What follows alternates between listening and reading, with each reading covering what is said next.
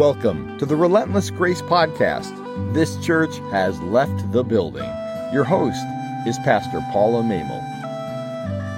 Welcome to Relentless Grace, a podcast for people who are seeking an authentic, unbridled faith connection with Jesus that is relevant in the twenty-first century. Whether you have been bruised by organized religion and walked away, or are still engaged but looking for a way to deepen your spiritual journey, Relentless Grace is a podcast to connect with your spirit. Each week, I try to make connections between the timeless Word of God and the reality of our everyday lives through reflections on the Word and ways to implement your faith in your daily life. This show is seeking to provide a recommunion of seekers, doubters, stayers, and leavers with the power of the Holy Spirit outside the walls of a congregation. This church has left the building. This week on Relentless Grace, we conclude our series on the Shepherd Psalm with the passage, "And I will dwell in the house of the Lord forever." Our focus will be on what it means to dwell in the Lord's house, not just waiting until we die, but living it out as people of God each and every day, recognizing and experiencing the presence of the Lord. As I said, this is our last week on the Shepherd Psalm, and beginning next week, we will start a series on the Lord's Prayer. We will look at each part of the Lord's Prayer to use it to help empower our own prayer life, as well as understanding how it's not just a prayer, but a way of life. I hope you have enjoyed this series on the Shepherd Psalm, and I hope you will join me for the series on the Lord's Prayer. Psalm twenty-seven, verses one through five, the New Revised Standard Version. The Lord is my light and my salvation. Whom shall I fear? The Lord is the stronghold of my life. Of whom shall I be afraid? When evildoers assail me to devour my flesh, my adversaries and my foes, they shall stumble and fall. Though an army encamp against me, my heart shall not fear. Though war rise up against me, yet I will be confident. One thing I asked of the Lord, and this I seek, to live in the house of the Lord all the days of my life, to behold the beauty of the Lord, and to inquire in his temple. For he will hide me in his shelter in the day of trouble. He will conceal me under the cover of his tent, and he will set me high on a rock. Here ends the reading. Second Corinthians four sixteen through five seven, the New Revised Standard Version. So we do not lose heart. Even though our outer nature is wasting away, our inner nature is being renewed day by day. For our slight momentary affliction is producing for us an eternal weight of glory beyond all measure, because we look not at what can be seen, but at what cannot be seen. For what can be seen is temporary, but what cannot be seen is eternal. For we know that if the earthly tent we live in is destroyed, we have a building from God, a house not made with hands, eternal in the heavens. For in this tent we groan, longing to be further clothed with our heavenly dwelling, for surely when we have been clothed in it, we will not be found naked. For while we are in this tent, we groan under our burden because we wish not to be unclothed, but to be further clothed, so that what is mortal may be swallowed up by life. The one who has prepared us for this very thing is God, who has given us the Spirit as a down payment. So we are always confident, even though we know that while we are at home in the body, we are away from the Lord. For we walk by faith, not by sight. Here ends the reading.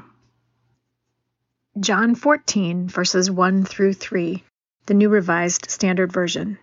Do not let your hearts be troubled. Believe in God, believe also in me. In my Father's house there are many dwelling places. If it were not so, would I have told you that I go to prepare a place for you? And if I go and prepare a place for you, I will come again and will take you to myself, so that where I am, there you may be also. Here ends the reading. And I will dwell in the house of the Lord forever. We finally come to the end of the Shepherd Psalm. And I think it's these last words that are one of the reasons that this is such a popular psalm. As someone who has done well over four hundred funerals in my life, I will tell you that I have probably read this psalm at ninety-eight to ninety-nine percent of the funerals standing at the graveside.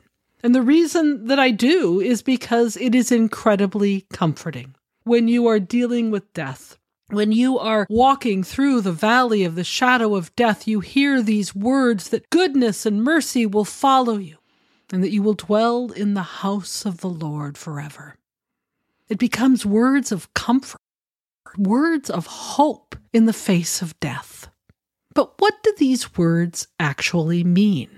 Does it mean more than just holding on until the end, until heaven comes and we are surrounded by a time of grace and beauty? Or do we have to wait that long to dwell in the house of the Lord? Is this not just a psalm that is hope for those who have died, but also hope for us as we live? I believe it is. I believe the reason that this is such a popular psalm is because it provides hope for us, not just at the end of our life, but every single day. Because we don't have to wait until we die to truly dwell in the house of the Lord. And I think it's helpful to be aware of that, because sometimes Christians can be so focused on heaven that they are of no earthly good. When they're going through struggles or difficulties or someone else is, they can say, oh, well, wait until you are in heaven, or we can get through this all because in the end, we're going to be with God. And sometimes we can ignore problems in the world. I've actually heard Christians who have said they're not concerned about global warming because in the end, we're all going to be with God. As a matter of fact, there was a Secretary of the Interior, James Watt, who told Congress that protecting natural resources was unimportant in light of the imminent return of Jesus Christ. In public testimony, he said, after the last tree is felled, Christ will come back. Well, that's really, really unhelpful. And we are called to be stewards of the land, and we are called to dwell in the house of the Lord. Watt was not alone in that belief, and it wasn't just something that's happened recently. In fact, there was a satirical song from nineteen eleven that aptly expressed that we can be so focused on heaven that we forget about living in the here and now. It said, long-haired preachers come out every night, try to tell you what's wrong and what's right. But when asked, how about something to eat? They will answer in voices so sweet, you will eat by and by in that glorious land above. Work and pray, live on hay. You'll get pie in the sky when you die. That's not what it means to dwell in the house of the Lord, to wait until we get to heaven to have the buffet table. We are invited to dwell in the house of the Lord now, to be part of God's presence now. What does it mean to dwell? Well, it means that we are no longer guests, that we are part of the family, dwelling in the house of the Lord forever. What does it mean to live in the house of the Lord? In the Old Testament, the phrase is meant quite literally. When Moses led the people in the wilderness, they gathered around Mount Sinai. When Moses descended from the Ten Commandments, they were placed in the ark, which was housed in a tent. And that was known as the house of the Lord. And when they built the temple, that was called the dwelling place of the Lord. You might remember that if you're a fan of Raiders of the Lost Ark. When they open it at the end, sorry, spoiler alert, but it's it's been forty years, But the people who open it have their faces fall off because they are seeing the presence of God. But what happens when there's no temple? The first temple was destroyed, and the Judeans went into exile. And later, when they returned, they rebuilt the temple. That's why Jesus was so distraught when they turned his Father's house into a marketplace, and why he angered so many when he talked about the destruction of the temple. The house of the Lord, though, in the New Testament and the Old Testament, also becomes a place to talk about the people of God. Jesus makes that shift about talking about eternal life as the house of the Lord, telling his disciples after his resurrection that he would go and prepare a place for them in his Father's house. And Paul, Paul picks up on the idea, giving hope to those who see the flimsy earthly tent of their body giving way to the heavenly eternal Lord. But in all of these places, whether we're talking about the temple, or we're talking about Jesus, or we're talking about our bodies being a temple of the Holy Spirit, they all come to the heart of the very same thing. To dwell in the house of the Lord means to be in God's presence. It means to dwell in the presence of God. And that doesn't just mean heaven. That doesn't just mean when we die. If our answer to every trouble in the world is, it'll be better in heaven, or if our own focus is on getting there and knowing that there'll be a peaceful, perfect place, then we've forgotten Christ's prayer. Our Father who art in heaven, hallowed be thy name. Thy kingdom come, thy will be done on earth as it is in heaven. Christ's prayer that earth would become more and more like heaven. It's not that we cease to know that there is a place of peace. Instead, knowing that we can dwell in the house of the Lord forever and we don't have to wait, gives us the freedom to live abundantly in the world around us. And so this text becomes a prayer that has us opening our eyes to recognize those places where the kingdom of heaven is already alive in the world so that we can join in. When we do this, we take the biblical phrase, dwelling in the house of the Lord, with all of the abundant meanings. Whether it is the place where God dwells or us as the people of God, and it pulls them all together. The house of the Lord is the temple. It's God's presence, God at work, right here, right now. The house of the Lord is the promise of eternal life. But it is also God's presence with us, a gift that sets us free to love and to serve. And the house of the Lord is the people of God. It's God's presence, God at work within us and through us. We are the house of the Lord. And when we are at our best, when we are living our lives as people of God, we are the connective tissue between that which is heavenly minded and that which is of earthly good. When we are the body of Christ, the Word made flesh, living in the world, loving this world, and working for the healing of the world, we are living out and dwelling in the house of the Lord. And that is the gift of God. The gift that allows us to be vessels of God's divine healing, to dwell in God's house here and now, and to know that there is hope for the world to come. That's one of the reasons I started this podcast. For people who may not feel connected to the church because of a variety of reasons, whether it doesn't feed you, or whether you have been abused or bruised by it, for people who may know that there's more to life than meets the eye, but you want to avoid the trappings and follies of institutionalized faith. Or you may be listening to this because you're looking for deepened spirituality. But the word religious literally means that we are called to become connective tissue. Ria liglio, from the same root as ligament. True religion, whether it's in the building or not, is what holds faithful living together. We don't use the Scripture to convince us of how right we are. We read them because they reveal the truest character of God in Christ Jesus. Our purpose, to be those who reflect that character of love and mercy and grace to the world around us. It is what connects us to one another, whether we're in the building or not. It's how we live out our faith. And that is the reason, as people of faith, that we care about others, that we try to live our faith out, that we seek to be a connecting point. This psalm ends with the phrase, "I will dwell in the house forever," because it is an invitation to be part of God's family. And that is what we have been invited to do when we care for others. Whether it is a place or an experience or how we live our lives, that connection draws us together. Even as this podcast is reaching people in various places, we are connected because of the invitation of God to dwell with God, to be in God's presence, and then to live that out as we care for other people.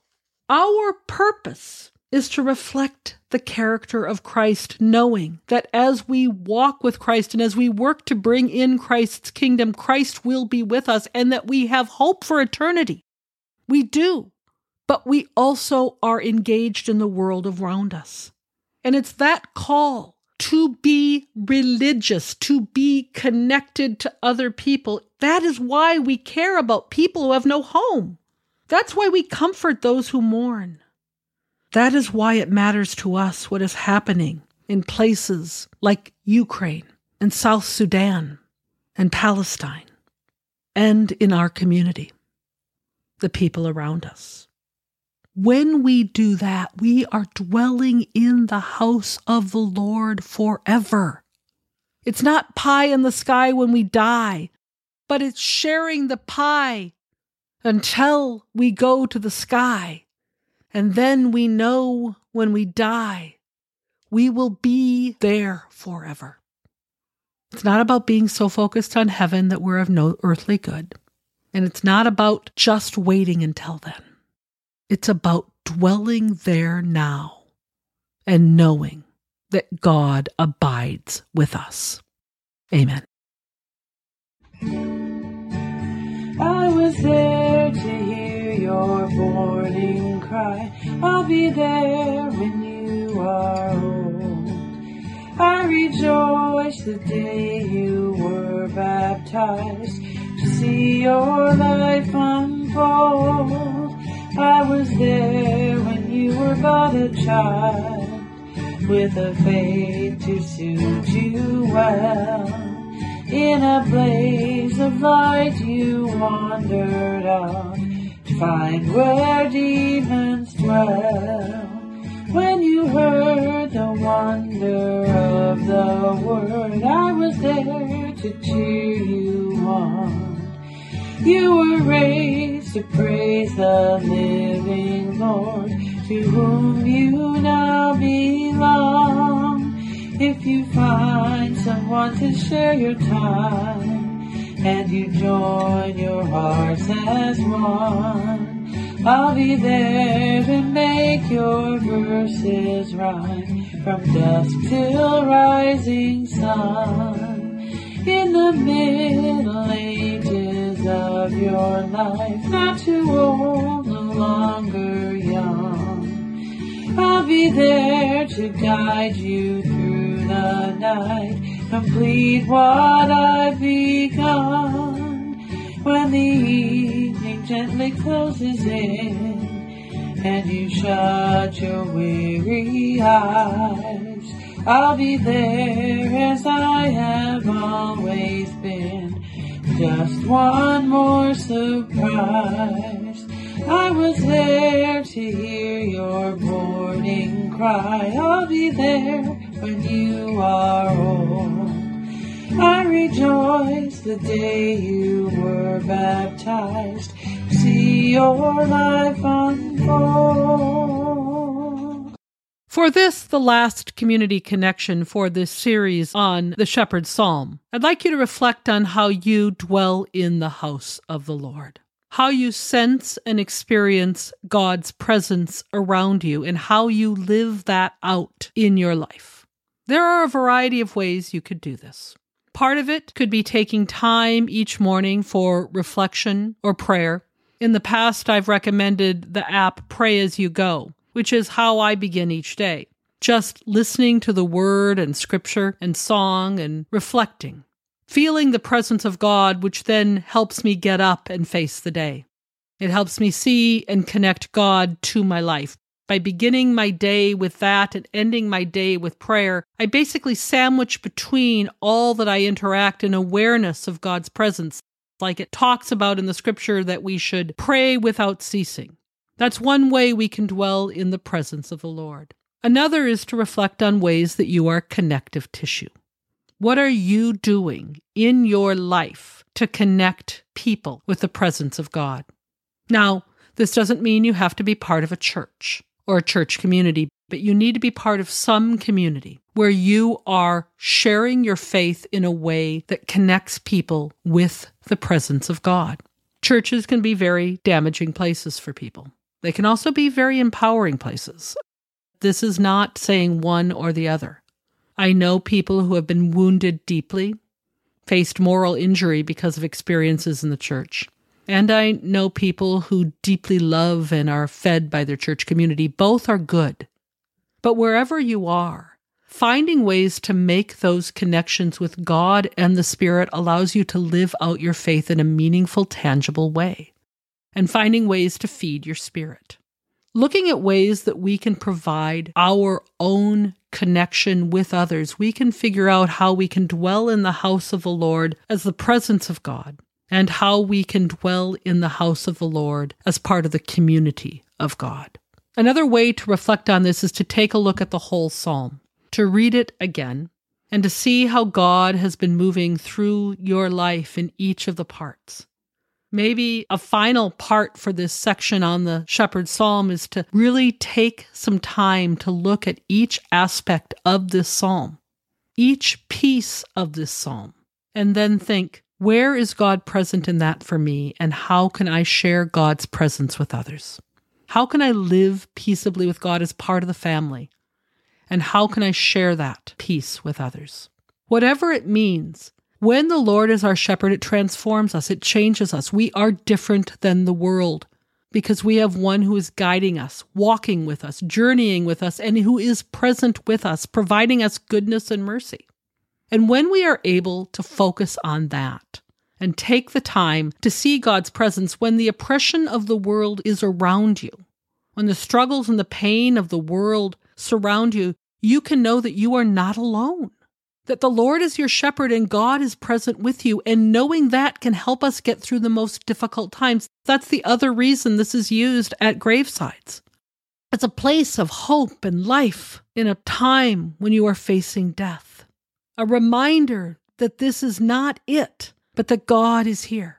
Whatever it is that you do, this week take some time to dwell with God and to share your place in the family with others by connecting them with the goodness and mercy of our Lord. Thank you for joining me for this last session on the Shepherd Psalm. I hope you've enjoyed this series. And if you have and are subscribing on Apple Podcasts, please fill out a review. It's one of the ways that I can get the word out about this podcast. Thank you to those who helped with this show today: Dan McKnight, the announcer; Kim Olstad, who read the scriptures; Camy Wenberg, who again provided her wonderful gift of music; and Ruth Skinner, who provides the closing song. I'm grateful for the support for this podcast and hope that you will join us for the next series on the Lord's Prayer, and that you will share this podcast with others if you appreciate it. Finally, my gratitude for those of you who have helped with the financial support of the show. If you wish to do so yourself, you may do so using the Patreon link with the show notes, Venmoing me at P V Mehmel, or, as someone recently did, contacting me for my address. and sending a check. It always feels a little odd to do this. It's way outside my comfort zone, but I'm also aware of the time and energy put into this podcast as well as the additional costs. So the support of this as a ministry and a ministry outreach is deeply, deeply appreciated. I send you out with a blessing.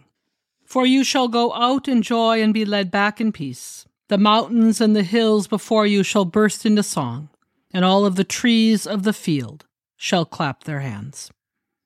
May you know that joy as you dwell in the house of the Lord forever, not needing to wait until you die, but finding it when you follow the Lord, who is your good shepherd, and who promises you joy when you walk with him all of the days of your life. You shall go out with joy and be led forth with peace. The mountains and the hills will break forth before you. There'll be shouts of joy, and all the trees of the field will clap, will clap their hands. And all the trees of the field will clap their hands. The trees of the field will clap their hands. The trees of the field will clap their hands as you go out with joy.